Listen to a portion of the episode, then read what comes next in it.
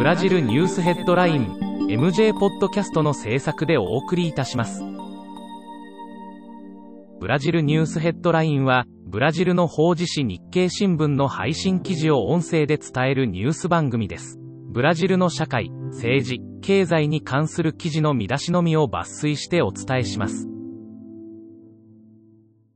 1月22日のニュースです。19日、医療崩壊中のアマゾナス州マナウス市で予防接種キャンペーンの対象外の女医2人が予防接種を受けている写真が SNS に掲載され、検察局が捜査に乗り出す事態が生じ、予防接種キャンペーンが一時的に停止された。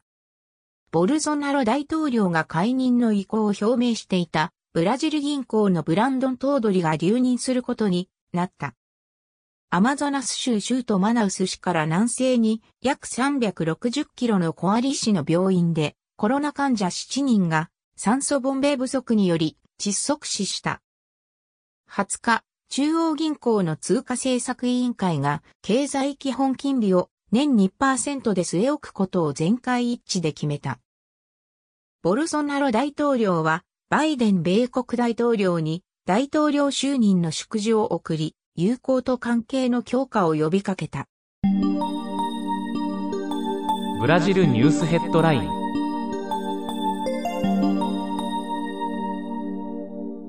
21日、リオ市のパエス市長は、昨今の感染状況を見れば今年中のカーニバル開催は不可能だとの見解を示し、出場サンバチームなどの関係者たちも、軒並み賛同を表明していると現地紙が報じた。22日、サンパウロ州保健局は、新型コロナ対策としての外出自粛規制を見直し、新たな基準を発表した。新型コロナの感染再燃で、企業家や各種産業団体が、連邦政府の対応の遅さや見通しのなさを批判した。アラウージョ外相が、昨年7月に、中国が南米の代表者と行ったコロナワクチンに関しての会議への参加を拒否していたことが分かった。